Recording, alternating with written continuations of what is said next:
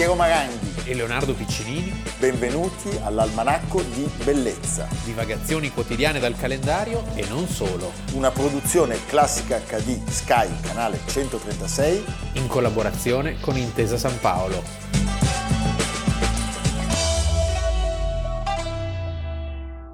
Almanacco di Bellezza, 17 luglio, Piero Maranghi. Leonardo Piccinini. Risolto un mistero dell'almanacco perché il primitivo di, di cui vi abbiamo lungamente parlato la settimana scorsa si è scoperto che proveniva da un pugliese molto importante, pugliese americano. Esportato, un pugliese da export. Un, un pugliese a New York, Sì. potrebbe essere un buon titolo, eh? Perché Gianluca Galletto ci ha mandato le sei bottiglie di primitivo, adesso ne abbiamo esposta una soltanto, che peraltro è vuota. Delle altre cinque non ce n'è Degli più altri notizia. cinque non si sa più niente, non si sa più niente. E, e quindi questa è una prima notizia. La seconda notizia che ci sta molto a cuore prima di iniziare la nostra puntata è che finalmente per i tipi di Schirà è uscito Gian Alberto dell'Acqua, ricordi di una lunga vita. Un gran signore Gian Alberto dell'Acqua, un uomo Un meraviglioso. principe dell'arte, Leonardo. Uno di quei funzionari dediti alla tutela e alla conservazione e alla valorizzazione delle opere d'arte, ha fatto delle mostre anche molto importanti, penso a quella sul 600 Lombardo, questo è una sorta di diario della sua attività, è stato soprintendente, è stato soprintendente a Brera fino al 1973, quindi fino a 50 anni fa, e poi sarebbe succeduto a lui Franco Russoli. Tra l'altro mi piace ricordare eh, una definizione stupenda di un altro gigante della cultura italiana e in particolare milanese, perché Paolo Grassi diceva di lui il gentiluomo delle arti figurative. È vero, è Stupenda vero, questo è il ricordo che molti hanno Eh. Di Gian Alberto dell'Acqua, il libro che ha uno sviluppo diciamo anche cronologico, quindi molto interessante e molto utile, e anche un ricco apparato eh, fotografico eh, per arrivare appunto a 1973, perché noi all'almanacco siamo sempre precisi, 50 anni fa lui appunto lascia la soprintendenza e allestisce questa mostra molto importante sul 600 Lombardo, già da tempo in preparazione con l'allestimento severamente grigio cenere di Ignazio Gardella, tanto per dire. Lavoro febbrile fino all'ultimo per sistemare i grandissimi Cerano di San Marco a Milano e di Cremona, i quadri e le ante d'organo del Duomo e della Passione. Uno dei due pulpiti, pensa allora smontati, del Duomo viene rincomposto con l'aiuto degli operai della fabbrica nella sala delle Cariatidi, tutta parata di velluto rosso. Quando il sindaco Aniasi la visitò per l'inaugurazione rimase a bocca aperta per lo stupore. Grande successo di critica, tra gli altri scrisse con ammirazione dell'impresa André Chastel, per l'occasione fu edito dall'Electa il primo catalogo in tre volumi di una mostra. Beh, stupendo. Quindi Schirà con l'aiuto di eh, Ilaria dell'Acqua e le altre tre figlie ha provveduto a quest'opera che rimane una testimonianza preziosa di che cosa vuol dire servire lo Stato e la disciplina, la storia dell'arte. Bellissimo. Quindi per i tipi di Schirà, Gian Alberto dell'Acqua, ricordi di una lunga vita. Il 17 luglio del 1762, dovevamo farlo l'anno scorso, Eh, ma a noi piace sempre, no? Sparigliare. In circostanze misteriose si spegne uno zar, 36 anni. 36 anni e un quarto d'ora di regno. Sei mesi. Sei mesi. eh, lo zar di tutte le Russie, Pietro III.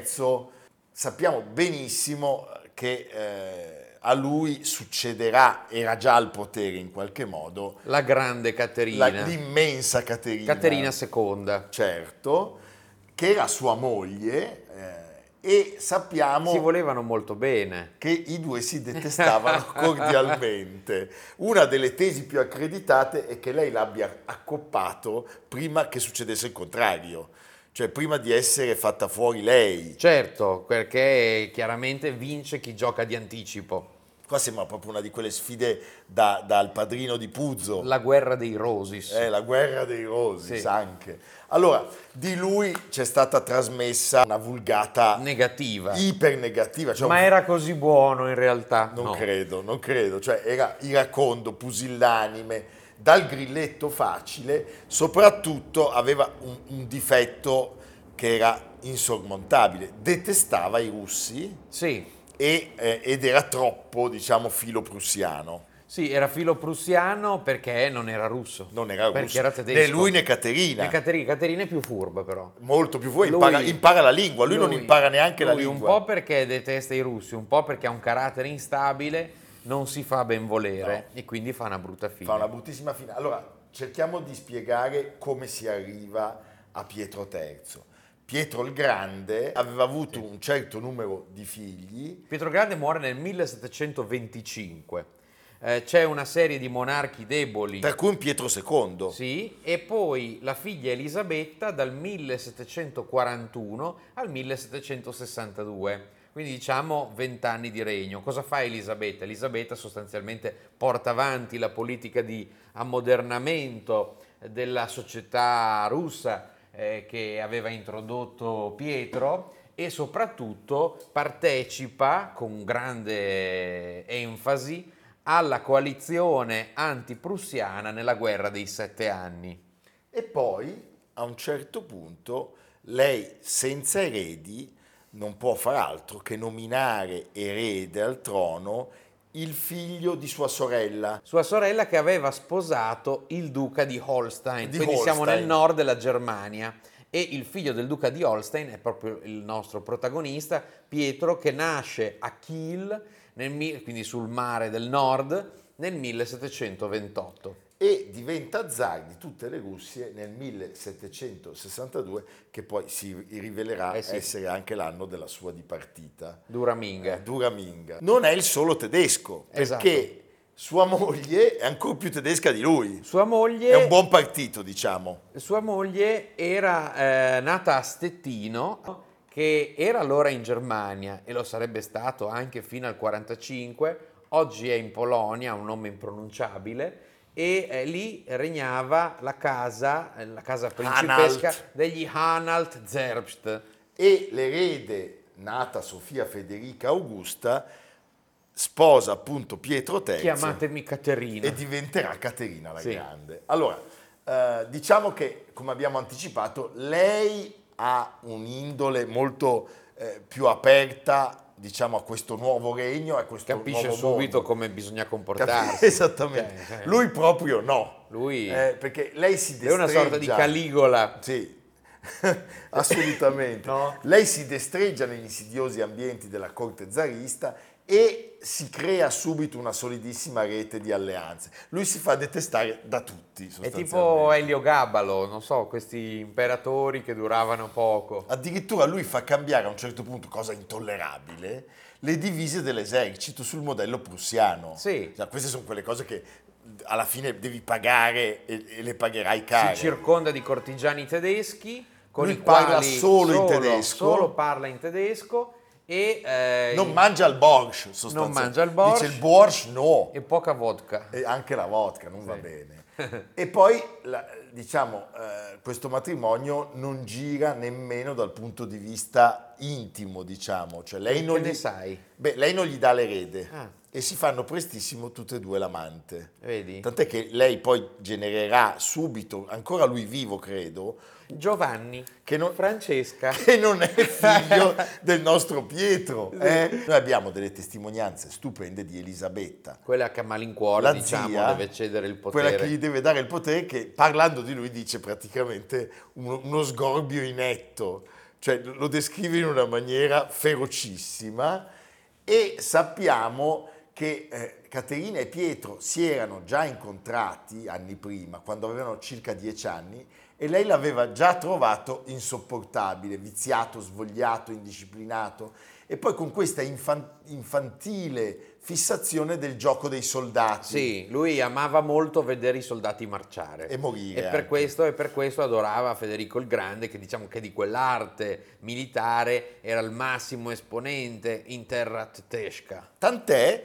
che quando si sposano il clima non è certamente cambiato e eh, Caterina, dopo nove mesi dal matrimonio, non è incinta.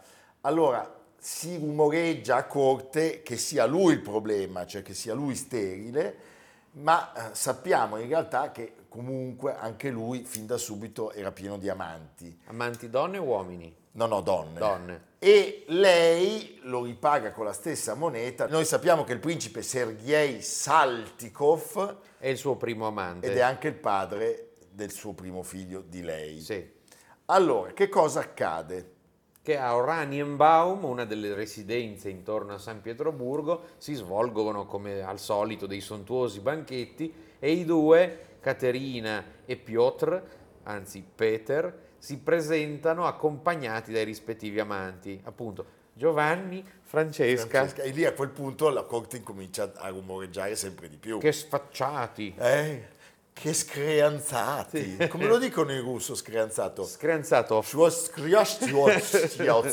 Va bene, senti, questo regno dura sei mesi. L'atto più clamoroso è quello in cui lui veramente, qua Sì. Leonardo ci racconterà un aneddoto pazzesco. Sì, appunto, ricordiamo lui- che Elisabetta eh, aveva portato avanti con grande successo la guerra ai prussiani e eh, le forze russe erano arrivate praticamente a Berlino. Solo che cosa succede? Che lei muore e quindi lui, eh, che sale al trono, dice ma no, ma perché dobbiamo continuare a a fare questa guerra? Quindi decide di ritirarsi dal conflitto, non solo di non pretendere nessuna cessione di territorio dai prussiani. Cioè, lui- Quindi sostanzialmente è come, non so, un, un, eh, eh, The Manchurian Candidate, cioè sembra uno messo apposta per, per cambiare le carte in tavola. Questa cosa sarebbe ritornata negli ultimi giorni del baffino maledetto. Sì, perché Hitler, quando Berlino è assediata, siamo nell'aprile del 45, lui aveva sempre un quadro di Federico il Grande che lo guardava. Der Grosse. Fritz der Grosse. E, e aveva questa immagine e arriva la notizia il 12 aprile del 45, con Berlino con i russi alle porte, della morte di eh, Franklin Delano Roosevelt. Quindi- E Hitler dice, ecco che la storia si ripete, il miracolo del Brandeburgo, così era stato chiamato, no? Cioè che muore l'avversario e quindi anche questo... Invece, invece come sappiamo, le cose eh, vanno diversamente e, e il baffino eh, ci fa la lascia il fine che baffo. fa. Pensate che quando eh, Pietro III decide di fare questo immenso regalo a Federico il Grande, ci sono generali russi a Berlino. Sì, Cioè la guerra per i prussiani è persa Eh. e lui fa questo regalo inaspettato, il regalo inaspettato che verrà chiamato sostanzialmente il miracolo della casata di Brandeburgo. un gol a porta vuota Un gol a gli porta- fa sì. Federico. allora, Caterina di fatto non tornerà sui passi del marito. fai. perché non si può. Eh. Cioè Caterina dice a lui, sei un cretino, ma non è che dopo lei è arrivata al potere rinizia la guerra. No. anche perché non si potevano continuare a cambiare Esatto. eh, le sponde. Però sappiamo, Per quella che si chiama oggi la continuità di governo, Ecco. sai? La- ma no, è per, diciamo, l'ha fatto Draghi. l'ha fatto Draghi. No, la congiura però invece lei la fa e la fa molto bene.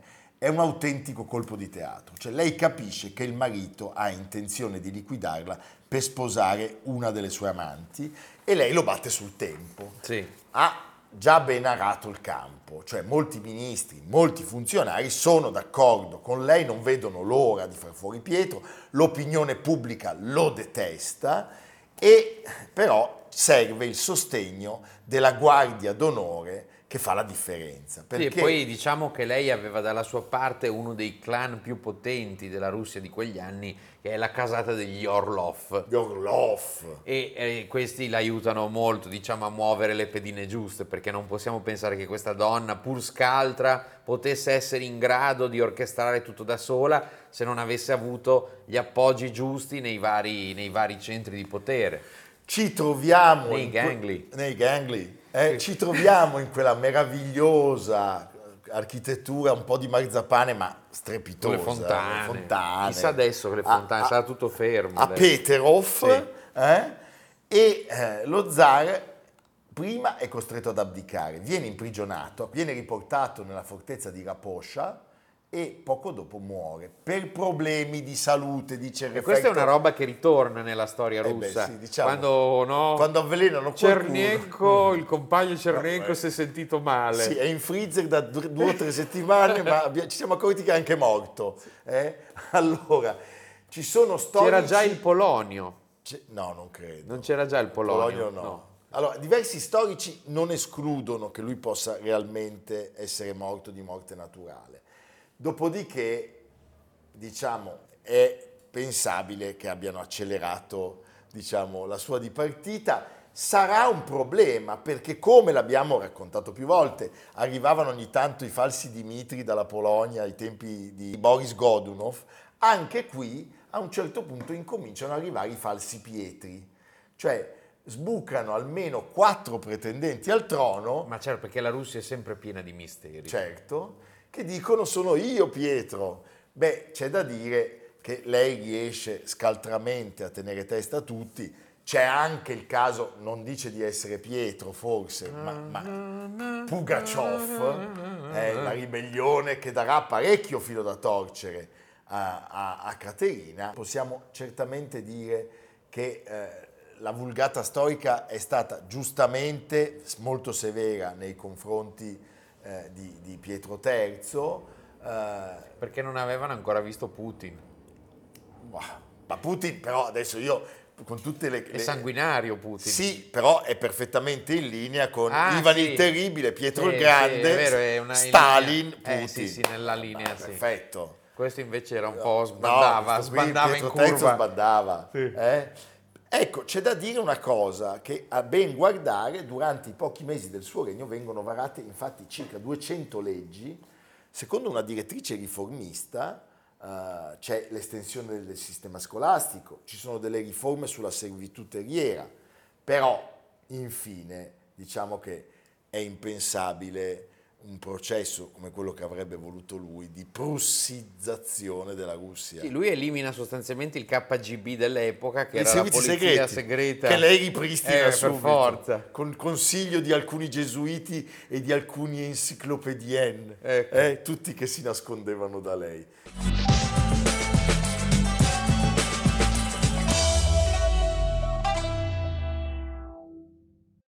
Maria Ilva Biolcati, Milva, Cos'è, cos'è? che fa andare la filanda e strana la fasenda, sono quelle come me. meravigliosa, che nasce il 17 luglio del 1939, dove? A Goro. A. Goro, una cittadina di 3.000 anime, siamo a Ferrara, Sì.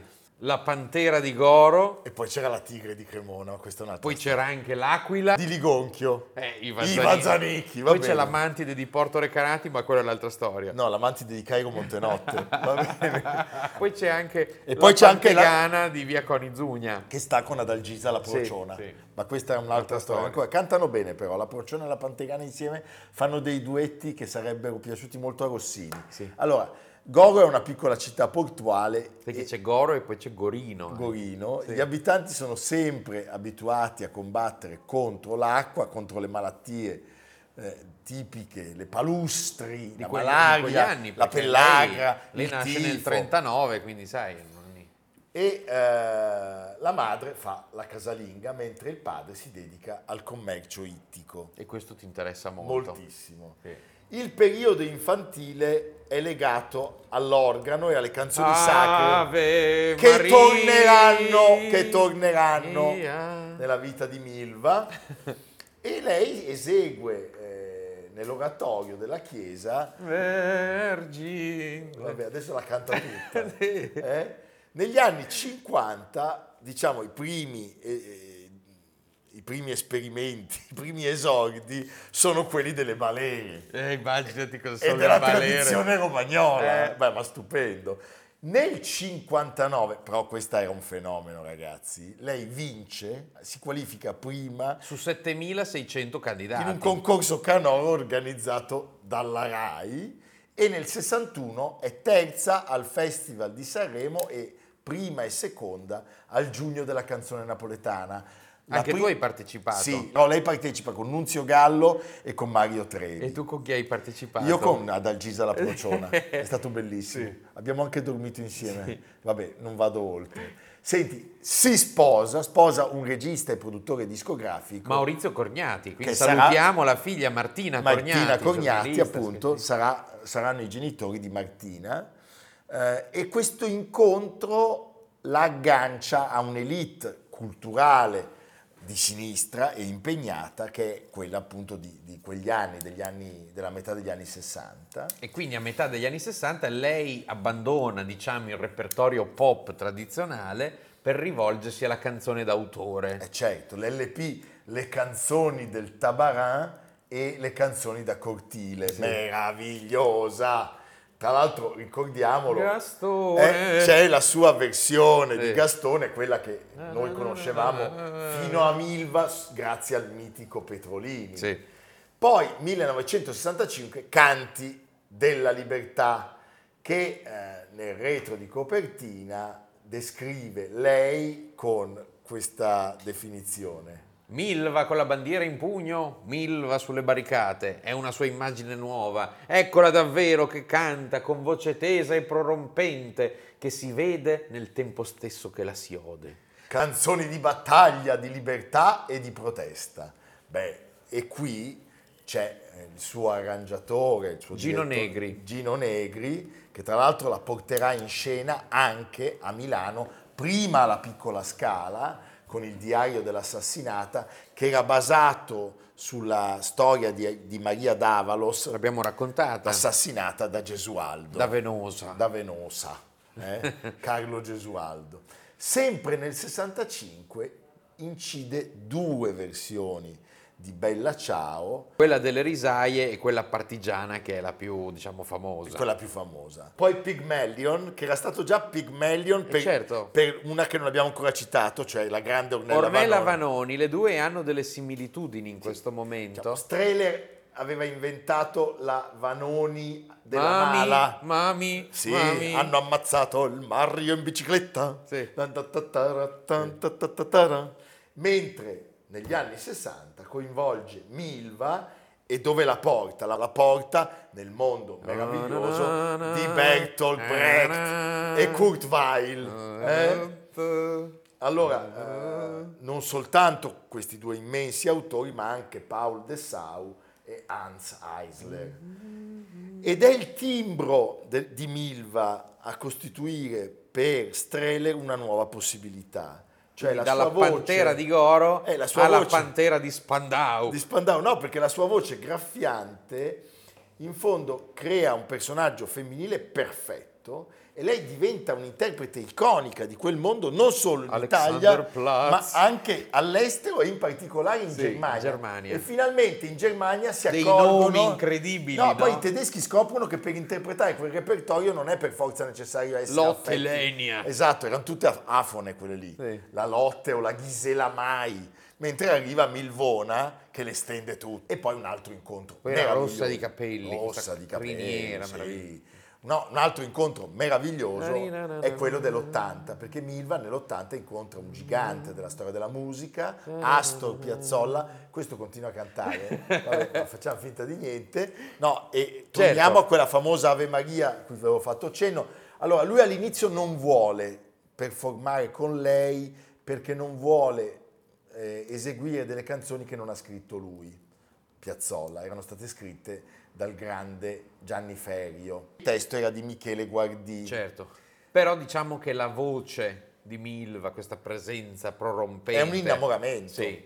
Cioè i due incominciano una tournée che parte al Théâtre des Bouffes du Nord, quello di Peter Brook a Parigi, e Sarà per- un successo straordinario. per sette anni fanno il giro del mondo. Poi lui per problemi cardiaci è costretto Molla. a mollare, ma prima di mollare le regala, vedi che torniamo alle origini, Ave Maria, le regala un'Ave Maria tratta da un brano per oboe eh, che lui aveva orchestrato molti anni prima, dal titolo proprio Tanti anni prima, pensate che lui aveva scritto Per l'Enrico IV di Bellocchio. di Bellocchio, per il Sì. film di Enrico IV.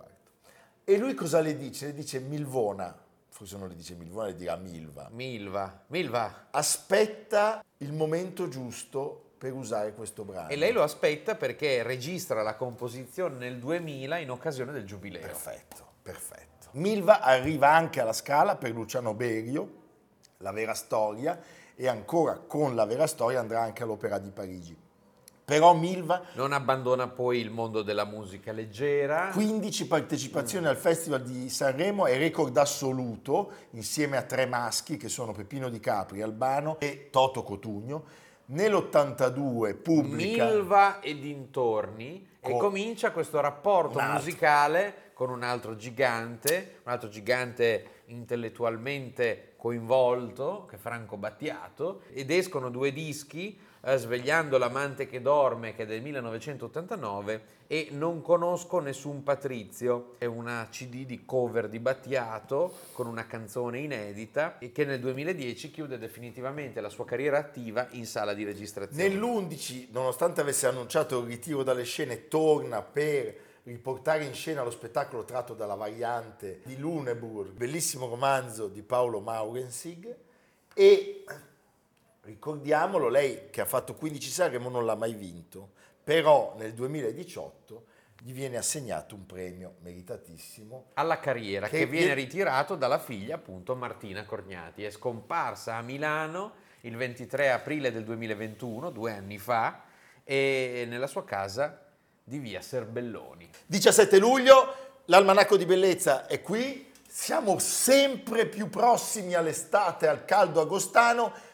Quale miglior rimedio dell'almanacco? Come ventaglio, com'è il libro dell'almanacco? Fa un'aria pazzesca. Pazzesco, perché tante pagine, Sì, e poi è... storie che escono e E raffrescano. poi è motivo di conversazione. Fa anche- Signora, lei- vaporizza anche, vaporizza. Anche volendo. e Quindi poi- si può usare anche come ferro da Sì, stiro. poi è motivo di conversazione in spiaggia. Signora, cosa sta leggendo? Sto leggendo l'almanacco, di, bellezza. Ce l'ho anch'io. Eh. Ma non mi dica, Ma- tutto così. Ce lo scambiamo come le Ecco. figurine. Oggi Va che bene. giorno è? Guardiamo cosa Guardiamo è che successo. storiacce ci Dai. racconti. Dai, dai, fare anche tu. Questo è Frankenstein Junior. Ah, sì. Avanti. Oggi vogliamo rendere omaggio al grande, grandissimo Pierluigi Pizzi. eh, tra l'altro fresco di laurea honoris causa all'Università degli Studi, alla Statale di Milano, come ha scritto Maurizio Porro sul Corriere della Sera, in occasione dell'uscita del suo libro Non si può mai stare tranquilli, incontri di vita e di teatro, a cura di Mattia Palma, EDT, editore, edizione di Torino, un bellissimo viaggio sull'infinito orizzonte dello spettacolo. Questo è Non si può mai stare tranquilli di Pierluigi Pizzi, che ha 93 anni, nel palazzo dove vive a Venezia, Beh. un ex atelier di Tiziano. Racconta la sua vita, serie infinite di successi, di musica, prosa, cinema, ha due fan club a Seoul. Pensa. No, ma è e tu pazzesco. niente. No, io e tu invece sì. No, fammi capire. Io niente, lui sì. Con 20 opere alla scala, architetto, scenografo, costumista, Tutto. regi- insomma un libro da non perdere, scritto divinamente, che racconta la storia di uno dei grandi della nostra musica, della nostra cultura. Un uomo infinito. Pierluigi Pizzi. Chapeau. chapeau. Evviva. Evviva. A domani. Almanacco di bellezza a cura di Piero Maranghi e Leonardo Piccini. Con Lucia Simioni, Samantha Chiodini, Silvia Corbetta, Jacopo Ghilardotti, Paolo Faroni, Stefano Puppini. Realizzato da Amerigo Daveri, Domenico Catano, Luigi Consolandi, Simone Manganello, Valentino Puppini. Una produzione classica HD, Sky Canale 136 in collaborazione con Intesa San Paolo.